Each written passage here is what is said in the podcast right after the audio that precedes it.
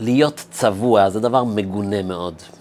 חז"ל מגנים את מי שאין תוכו כברו. כלומר, מי שאחד בפה ואחד בלב, מה שהוא אומר זה לא משקף את הפנים שלו. אבל יש גם את הצד השני של הצביעות. אדם שיש לו מה לומר, אין ברו כתוכו, אין ליבו ופיו שווים. כלומר, אני מדבר על אדם שיש לו אני מאמין, יש לו דעה, יש לו מה לומר, הוא רואה סיטואציה מול העיניים, יש לו אמירה. ומשום מה, הוא כל פעם, הוא לא אומר, הוא לא עושה, הוא לא מוציא את הטוב שיש בו החוצה. זה גם סוג של צביעות.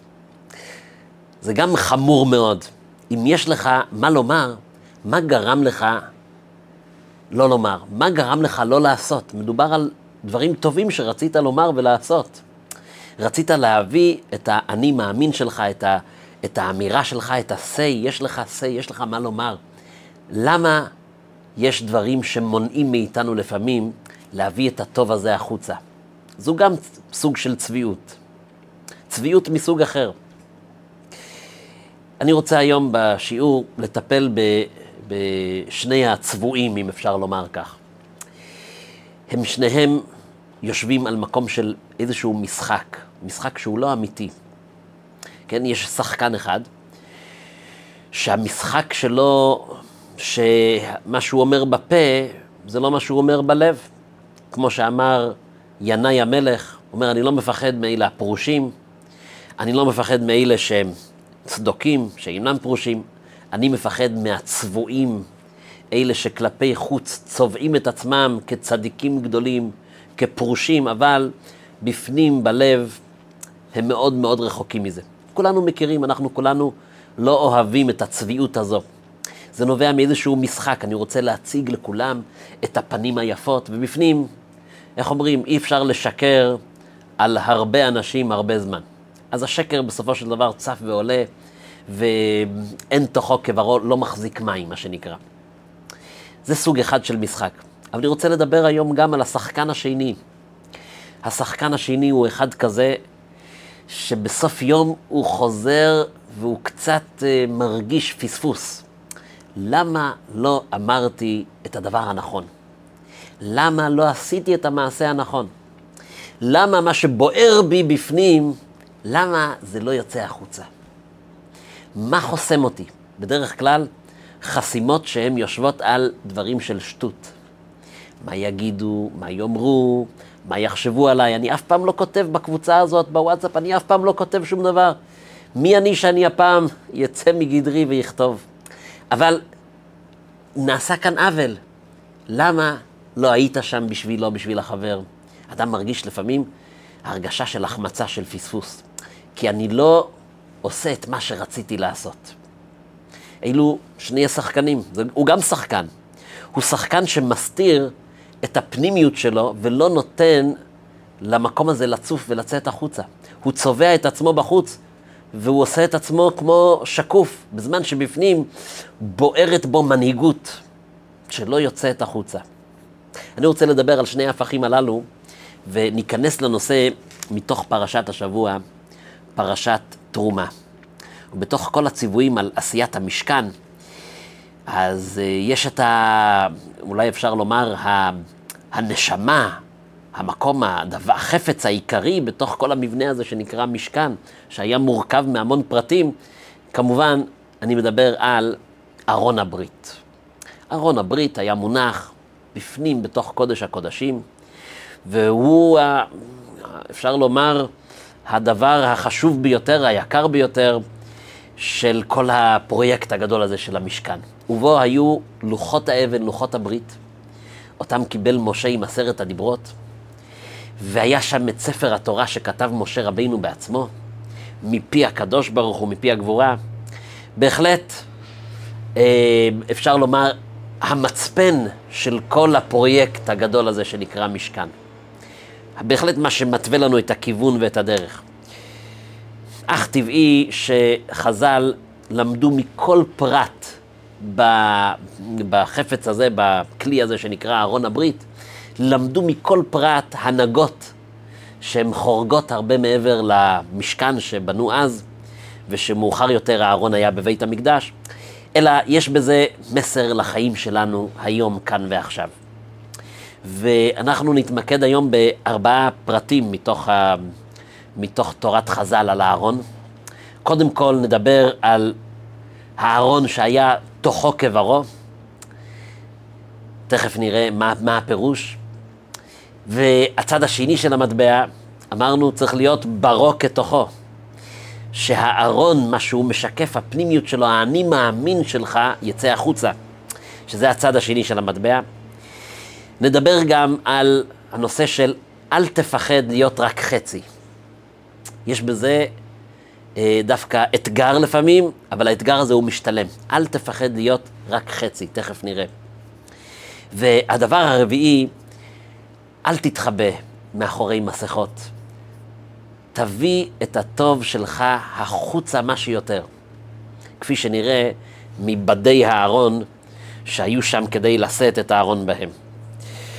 אם כן, התלמוד במסכת יומא, בדף ע"ב, אני מצטט, התלמוד מביא שהארון, כתוב עליו שהוא היה מצופה בזהב מבית ומחוץ, ומבחוץ תצפנו. צריך לצפת אותו גם מבית וגם מחוץ. לכאורה, החלק הפנימי שבפנים, בתוך ה... שבתוכו היה מונח ארון הברית, הוא היה חלק נסתר. ואף פעם לא פתחו ולא, זה לא היה משהו שהיה גלוי לעיני כל. מה הסיבה לצפות גם את הפנים של הארון בזהב? והתלמוד אומר, אמר רב יהודה, שבצלאל, שהוא עשה, בנה את המשכן, הוא לא עשה ארון אחד, הוא היה צריך לעשות שלושה ארונות. אחד חיצוני, זהב טהור, הפנימי היה מעץ, ועוד ארון פנימי שהוא היה אה, ארון של זהב. זאת אומרת, זה היה ציפוי מושלם, לא רק שכבה של ציפוי זהב, אלא באמת היה כאן זהב מבחוץ, זהב מבפנים. למה להשקיע כל כך הרבה בזהב באזור שבכלל אף אחד לא, לא רואה אותו ולא משתמש בו? זה כמו שאדם ב... ב אני יודע, ב, בחדר הפנימי יש איזה בוידם, ששם יש כספת. אז טוב, את, ה, את הארון החיצוני הוא עושה יפה, אבל בפנים יש כספת. הפנים של הכספת גם צריך להיות מצופה בזהב. לא פותחים את הכספת הזו. כאן מגיע הרבא ואומר בתלמוד, הוא אומר, מה המסר? מה זה מבית ומחוץ תצפנו? אמר רבא, כל תלמיד חכם שאין תוכו כברו, אינו תלמיד חכם. והגמרא ממשיכה ואומרת, אוי לו לאותו תלמיד חכם, שעוסק בתורה, אבל אין בו יראת שמיים פנימית. על זה הוא מביא כאן, רבי יונתן, מביא את, הפס, את הפסוק, למה זה מחיר ביד כסי לקנות חוכמה ולב עין. שלמה המלך אומר, אין לו לב, מה שווה כל החוכמה? ורבי ינאי אמר, הוא אומר, זה כמו אחד שאין לו חצר, אבל הוא מתקין שער לחצר. הוא אומר, כביכול, כל הלימוד זה בשביל שיהיה לך יראת שמיים, שיהיה תוכו כברו. כן, כאן המוסר, השכל, שאדם לא יהיה אה, שחקן ולא יציג דברים שאין בו, אלא יעבוד הרבה גם כן על הפנימיות שלו, שהיא תהיה תואמת למה שהוא מציג כלפי חוץ. אצל, ה, אצל החסידים, הדבר הזה היה מגונה ביותר. אדם שעושה הצגה רק כלפי חוץ, רק כדי שמה יגידו, אדם, ש... אדם שחבריו אמרו לו, אתה לוקה בחיצוניות, חיצון, חיצן. זה, זה הדבר החמור ביותר. מה, אתה, אתה עושה הצגה, את, את מי אתה מרמה? אתה מרמה את עצמך? אצל חסידים זה הדבר מגונה ביותר. יש אפילו סיפור משעשע על אה, חסיד מהדור הראשון של חסידי חב"ד, קראו לו אה, רבי שמואל מונקס. רבי שמואל מונקס היה יהודי עובד אלוקי ממש, מהתלמידים של בעל התניא, רבי שניאור זלמן, מייסד חסידות חב"ד. הוא חי לפני כ-250 שנה. אבל רבי שמואל מונקס, היה לו גם חוש הומור. כשהוא היה בחדר, הייתה אווירה גם שמחה. הוא ידע לומר את המילה הנכונה, הוא ידע לומר מילה טובה. והוא היה כזה ירא שמיים מאוד, ותמיד עם, עם, עם הומור, והומור בחן. אבל מספרים שפעם אחת הוא יצא מגדרו. הוא לקח את ההומור, מה שנקרא, לקצה. מתי זה היה? הוא נתקל פעם באיזשהו, אה, איך לומר, מוכיח, איזשהו רב שהגיע, ו... והוא נקלע לבית כנסת, ובדיוק הגיע אותו רב שמוכיח ונותן דרשות ומוסר. היו קוראים לו, לאותם מוכיחים, מגיד, מגיד מישרים, מגיד ונותן תוכחות. והוא עלה בפני הקהל על הבמה והתחיל להוכיח אותם בשוטים, ואמר, אתם לא יודעים לקרוא, חלק מכם לא יודעים ללמוד תורה, והתחיל לומר ולצייר איך ייראה העונש שלהם ואיך משמיים מקפידים עליהם. טוב, כמובן שכל הדרך הזו זרה מאוד לחסידים. הרי הקדוש ברוך הוא אוהב כל יהודי באהבה עצומה. אז רבי שמואל מונקס שישב שם לא יכל לסבול את זה. אז אה, אחרי שאותו אחד סיים וכל הקהל גאה בבכי ו... ורבי שמואל מונקס, הוא uh, בירר איפה ישן אותו המגיד, באיזו אכסניה. הוא הפתיע אותו, הוא הגיע בערב, נכנס לחדרו, נעל את הדלת, שם את המפתח עמוק בכיס והוציא סכין והתחיל להשחיז, התחיל להשחיז את הסכין. הוא התחיל להשחיז את הסכין, אז אה, אותו מגיד, אותו רב, היה מופתע. הוא אומר לו, מה, מה מעשיך? אז הוא, תוך כדי שהוא משחיז את הסכין, הוא אומר לו, תשמע, הוא אומר, יש כאן, אנחנו עיירה, יש לנו כאן כמה מאות יהודים שגרים, ואין לנו קבר של צדיק בעיירה. אנחנו בשביל לנסוע להתפלל על קברי צדיקים, כתוב על זה מעלות גדולות, אנחנו צריכים לחפש לנסוע עם סוס ועגלה, לפעמים יום וחצי, יומיים. והיום כשאתה דיברת בבית הכנסת, ראיתי שאתה כל כך מיוחד. אני, הוא משחיז את הסכין, אני חושב שאין ראוי ממך שיהיה לנו כאן בבית עלמין צדיק כמוך. ואני לוקח על עצמי את המשימה, אני יודע שזה חטא, אבל בכל זאת זה שווה לכל הדורות הבאים, ש... שיהיה לנו כאן קבר של צדיק. ההוא תפס את הרגע, הוא אומר, זו סכנה גדולה, הולכים להרוג אותו. הוא אומר לו, תראה, הוא אומר, אני לא חושב שכדאי לך להרוג אותי, כי אני לא כזה צדיק גדול. הוא אומר, למה? למה אתה אומר שאתה לא צדיק גדול? התחיל לומר לו, אני לא בדיוק מה שהצגתי את עצמי, אני לא סיימתי ללמוד את כל התלמוד, אני לא כזה מקפיד על קלה כבחמורה. הוא אומר לו, רבי שמואל מונקס, טוב, הוא אומר, נו, עדיין אתה מספיק צדיק בשבילנו. הוא ממשיך להשחיז את הסכין.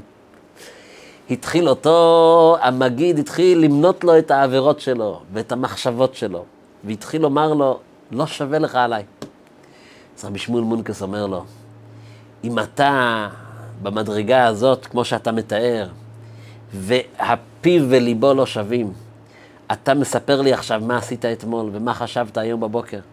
מי נתן לך רשות להציג את ההצגה הזאת ולהוכיח את כולם בשער, בזמן שאתה בעצמך יש לך כל כך הרבה על מה לעבוד. כן. אז אין תוכו כברו, זה מידה מגונה.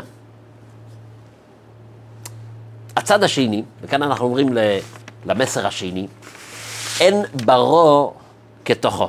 על מה אני מדבר? כן, שהחוץ צריך להיות כמו הפנים. וכאן אני מגיע לנקודה שאדם שיש בו אמת, לפעמים הוא לא מוציא את זה החוצה, זה גם חמור מאוד. אתה לא נצמד לה, לאמת שלך הזאת. הגמרא אומרת שלפעמים אדם יכול לבוא לטעויות בלימוד התורה. יכול לבוא לטעות בלימוד התורה. למה? בגלל שהוא מפספס את הנקודה העיקרית, המנוע של לימוד תורה, זה לברך לפני זה ברכת התורה. על מה חרב בית המקדש שלא בירכו לפני לימוד התורה שלהם? מה הכוונה? הם לא זכרו מה המנוע ומה המניע של כל הלימוד הזה. עד כדי כך שהתלמוד אומר שיכול תלמיד לטהר שרץ בק"ן טעמים.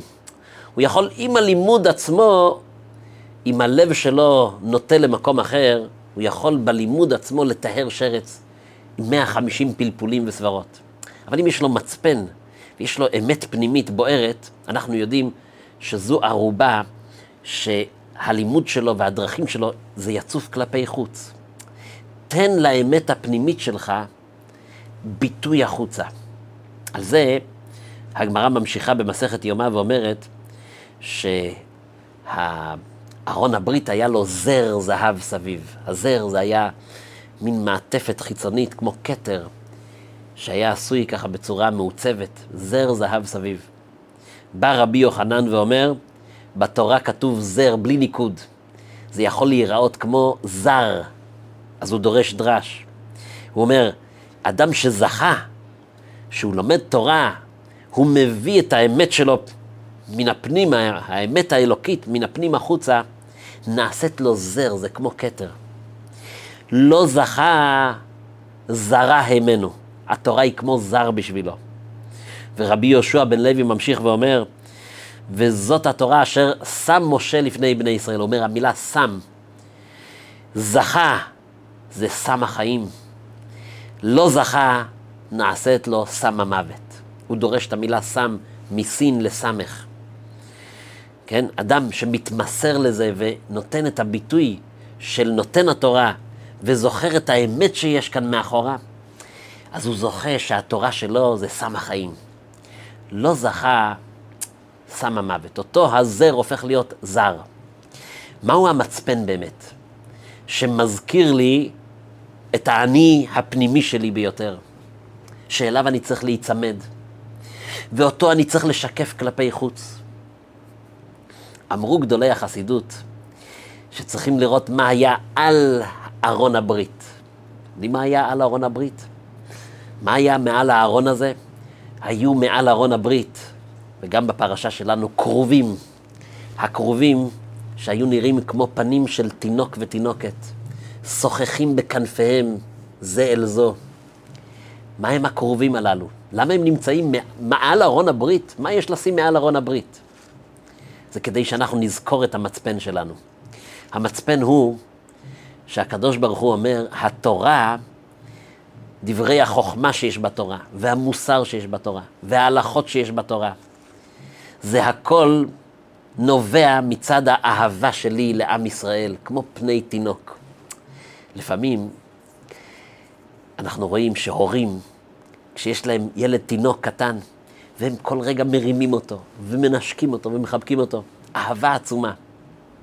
אחר כך, כשהוא גדל הילד, והוא עכשיו כבר בן 28, אנחנו לכאורה לא רואים את אותה אהבה כבר. כשאבא פוגש את בנו, הוא לא מרים אותו, והוא לא רוקד איתו. מה קרה? האם האהבה פחתה? ודאי שלא. אבא ואימא אוהבים את הבן, אבל כשהוא היה ילד קטן, לא היו עוד דברים לאהוב. מה היה לך לאהוב בו? זה שהוא הבן שלי. אני עוד לא יודע אם הוא יהיה רופא, הוא יהיה עורך דין, אני לא יודע אם הוא יהיה סנדלר, אני לא יודע מה בדיוק רמת ה-IQ שלו. הוא תינוק בן שנתיים. אני שמח באהבה העצומה שלי אליו כאבא אל בן. שום דבר לא מסתיר על האהבה הזאת. אחר כך יש לי ציפיות, ויש לי גם כן אה, סיפוק, ויש לי נחת מדברים שהם דברים חשובים, אבל הם מעפילים קצת על האהבה העצומה שיש לי, כי אני אבא שלו והוא הבן שלי. כך אומר הקדוש ברוך הוא, מעל ארון הברית, נכון? יש לי ציפיות מכם. תרי"ג מצוות יש כאן בספר תורה, בתוך... יש לי ציפיות מכם. אבל אני רוצה שתשימו מעל ארון הברית תזכורת קבועה. אהבתי אתכם, אמר השם.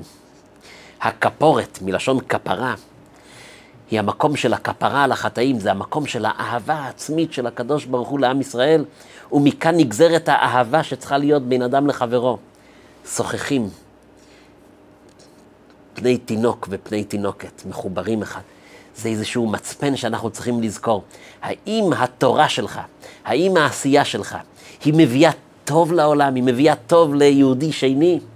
סימן שאתה במסלול הנכון. כי אם לא, אז זה לא, משהו כאן כנראה, שכחנו כנראה, לפני שפתחנו את ספר התורה, לפני שפתחנו את הלימוד, שכחנו כנראה לברך. שכחנו את, ה... שכחנו את הדרך, שכחנו למי אנחנו עושים את כל זה, למען, למען שמו, למען הקדוש ברוך הוא, שאוהב כל יהודי. זה איזשהו מצפן פנימי, אמת פנימית, שהיא מרומזת בזר זהב מסביב, שהוא לא יהיה זר, המצפן הוא הקרובים שמלמדים אותנו מה עומד מעל הארון הזה. וכאן אנחנו מגיעים לפרט השלישי. הפרט השלישי בארון, כל המידות בבית המקדש, תמיד מידות שלמות. המזבח חמש אמות על חמש אמות. כאן צריך להיות עשרים אמה. החצר של המשכן צריך להיות הרוחב ככה, עשר אמות ועשרים אמה. פתאום אנחנו מגיעים לארון הברית, וארון הברית, השולחן צריך להיות אמתיים ושלוש, פתאום מגיעים לארון הברית, הכל מידות חצויות, חצי וחצי וחצי. אין שום דבר שלם בארון הברית. כן? התורה, אני מצטט, התורה אומרת, בתחילת הפרשה, ועשו ארון עצי שיטים, תקשיבו, המאתיים וחצי אורכו, אמה וחצי רוחבו ואמה וחצי קומתו. כל צד, לאורך, לרוחב, לעומק, הכל צריך להיות חצי וחצי. יש כאן מוסר השכל גדול. האדם צריך לדעת שהוא רק חצי. שהוא רק חצי. מה זה אומר שאתה רק חצי? שאתה מוכן לשמוע עוד דעה. ואתה מוכן לקבל את זה שיש אמת שלך ויש את האמת שלו, כי שניכם רואים את המציאות מזוויות שונות. מספרים על, על, אה, על בית הלל, אומרים שההלכה תמיד כמו בית הלל, במחלוקות שלהם, בית הלל נגד בית שמאי. מדוע? כי בית הלל, כשהיו אומרים את דעתם, הם היו מקדימים קודם ואומרים את דעת החולקים עליהם. היו אומרים, אנחנו הבנו את מה שאמרו בית שמאי, נכון, אתם אמרתם כך וכך וכך וכך, והיו חוזרים על הדעה של, שלהם, של הדעה החולקת. ואחר כך היו אומרים, והדעה שלנו היא חלוקה. הייתה בהם הענווה והיכולת להכיל דעה שונה. ארון הברית מלמד אותנו, אל, אל תהיה שלם, תהיה חצי. כלומר, אתה לא צריך להתפעל מזה שיש דעה שחולקת עליך, הפוך, זה רק מעצים אותנו. התלמוד מלא במחלוקות, המשנה מלאה במחלוקות. עם ישראל מאז ההופעה שלהם מלאים בדעות שונות. אל, אל תפחד מלהיות חצי, תקבל את החצי השני כאחד שמשלים אותך. תעמוד על שלך, אבל תהיה גם חצי. הארון השלם מורכב מחצאים. אל תפחד להביע את דעתך, אבל אל תפחד גם לומר, הדעה שלי היא הדעה של החצי שלי. כי אני רק חצי. יש את מי שישלים אותי, וזה, וזה אתה. את זה הארון מלמד אותנו. זה איזו תחושה של ענווה, אבל לא ענווה שאני לא אומר את דעתי. ענווה אמיתית שאומרת, לי יש את האמירה שלי ולך יש את האמירה שלך ואנחנו משלימים זה את זה, והאמת יוצאת ככה יותר טוב לאור. ויש את הפרט האחרון שאנחנו עליו נדבר היום. התורה מצווה שלארון הברית צריכים לעשות בדים, אלו המוטות עץ שעליהם היו נושאים את הארון. וכאן התורה יוצאת מגדרה ואומרת, הבאת את הבדים בטבעות על צלות הארון, צריכים להתקין בת... בצלות הארון טבעות ושם הבדים יהיו. בטבעות הארון יהיו הבדים, לא יסורו ממנו. בדרך כלל כשסבל מגיע והוא הביא לך את המקרר הביתה, אז uh, הוא מוריד את המקרר מהעגלה ואתה משתמש במקרר בלי עגלה, נכון? כאן היו מובילים את הארון, כבר הבאת את הארון, זה הגיע אל מקומו בקודש הקודשים, אתה רוצה להוציא את המוטות האלה, זה המוטות של הסבלים. התורה אומרת, לא, לא, לא, לא, לא אל תוציא אותם. תשאיר את העגלה. תשתמש במקרר עם העגלה, שהיא תהיה שם. מדוע? כל המפרשים שואלים את השאלה הזאת, ניתנו כל מיני פירושים. למה הבדים צריכים להיות שם, בתוך הארון? יש כאלה שאומרים שהבדים מסמלים את אלה שהם תומכים ומממנים את הלימוד התורה של הילדים, את הלימוד התורה של הנערים, אלו שתומכים ב- ב- ב- בלומדי התורה, זבולון ויששכר, הם נמצאים מקשה אחת, הם נושאי הארון. אבל שמענו פעם, שמענו מהרבי מלובביץ', הוא אמר פירוש מתוק. הוא אמר, התורה, אסור לה להישאר בתוך קודש הקודשים. היא הייתה כל הזמן עם, ה, עם הבדים, כאילו שהתורה אומרת, אני מוכנה עכשיו לצאת לדרך. למה? כי מציון תצא תורה. אל תשמור את הדברים אצלך. אל תשמור את הדברים לקהילה שלך. אל תשמור את הדברים בבית שלך פנימה. למדת משהו, תהיה עם בדי הארון, תוציא את השפע הזה החוצה. תוציא את הארון החוצה, תוציא את, ה, את התורה שלמדת, תהיה טוב עין. תביא את האמת הפנימית שלך החוצה לעולם. אם כן, אילו ארבעה פרטים שאנחנו למדנו היום מהארון. קודם כל, אל תהיה שקרן. אל תהיה צבוע. אל תשחק אותה משחק. זה לא יעבוד לאורך זמן. תהיה אמיתי עם עצמך. תביא את הערכים פנימה, ותהיה אחד בפה ואחד בלב. והדבר השני, כשיש בך אמת, והאמת היא אמת שמיוסדת על יסודות טובים, של הקרובים, יסודות של אהבה, יסודות של עזרה אחד לשני, תביא את האמת הזאת החוצה. אל תתבייש מה יגידו, אל תשאל למה אני ולמה אף אחד אחר. קח יוזמה, תעשה מעשה טוב, תאמר מילה טובה. אתה לא תתחרט אחר כך, לא יהיה בך אחר כך את, ה, את התחושה הזאת של החמצה. למה לא הבאתי את האני מאמין שלי החוצה? תביא את הפנים שלך החוצה, אתה תרגיש טוב. הדבר השלישי שלמדנו היום, אל תפחד להיות רק חצי. כן, אנחנו רק חצאים. השלם הוא הקדוש ברוך הוא. אנחנו חצאים, ומתוך החצאים אנחנו בונים את האחד. תהיה עם החצי שלך, אבל תכיל גם את החצי של השני. ולכן המידות של אהרון היו חצויות. והדבר הרביעי, תהיה עם בדי הארון. אל תשמור את הטוב בפנים. תביא את הטוב הזה ליהודי שני. תיזום, לא רק בתור אחד שמגיב על עוול, תיזום ותביא את הטוב שלך הזה החוצה. אני רוצה לסיים עם משפט שאמר לי יהודי שבוע שעבר, בשיעור, ש... בשיעור שלמדנו כאן בבית הכנסת. ועוד לפני שאני אומר את המשפט, אנחנו משתדלים כל שבוע להעלות שיעור עם מסר לחיים, כדי להיות מעודכנים ולקבל ראשון את השיעור, תלחץ מתחת לוידאו על הלחצן של הרשמה לערוץ שלנו, ותעזור לנו גם לגדול ולהגדיל את הערוץ הזה. המשפט שאמר לי אה, אותו יהודי, שאני מכיר אותו שנים, הוא אומר לי, לאחרונה משהו נפתח אצלי. מה קרה? אז הוא מספר לי שיש איזה עוול, שהוא עוול מתמשך אצלו בעבודה, וכולם שותקים. והוא לראשונה תפס אומץ, והוא אמר את מה שהוא חושב. הוא הביא את האמת שלו, את האני מאמין שלו, הוא הביא את זה החוצה. והוא קיבל כל כך הרבה פידבקים. וזה גרם לו, הוא אומר, לומר עוד משהו. הוא אומר, אני תמיד הייתי דג שתקן, ופתאום פרץ ממני איזו מנהיגות שאני ידעתי תמיד שהיא חבויה בתוכי, אבל זה לא בא לידי ביטוי. כי למה אני? כי מי אני?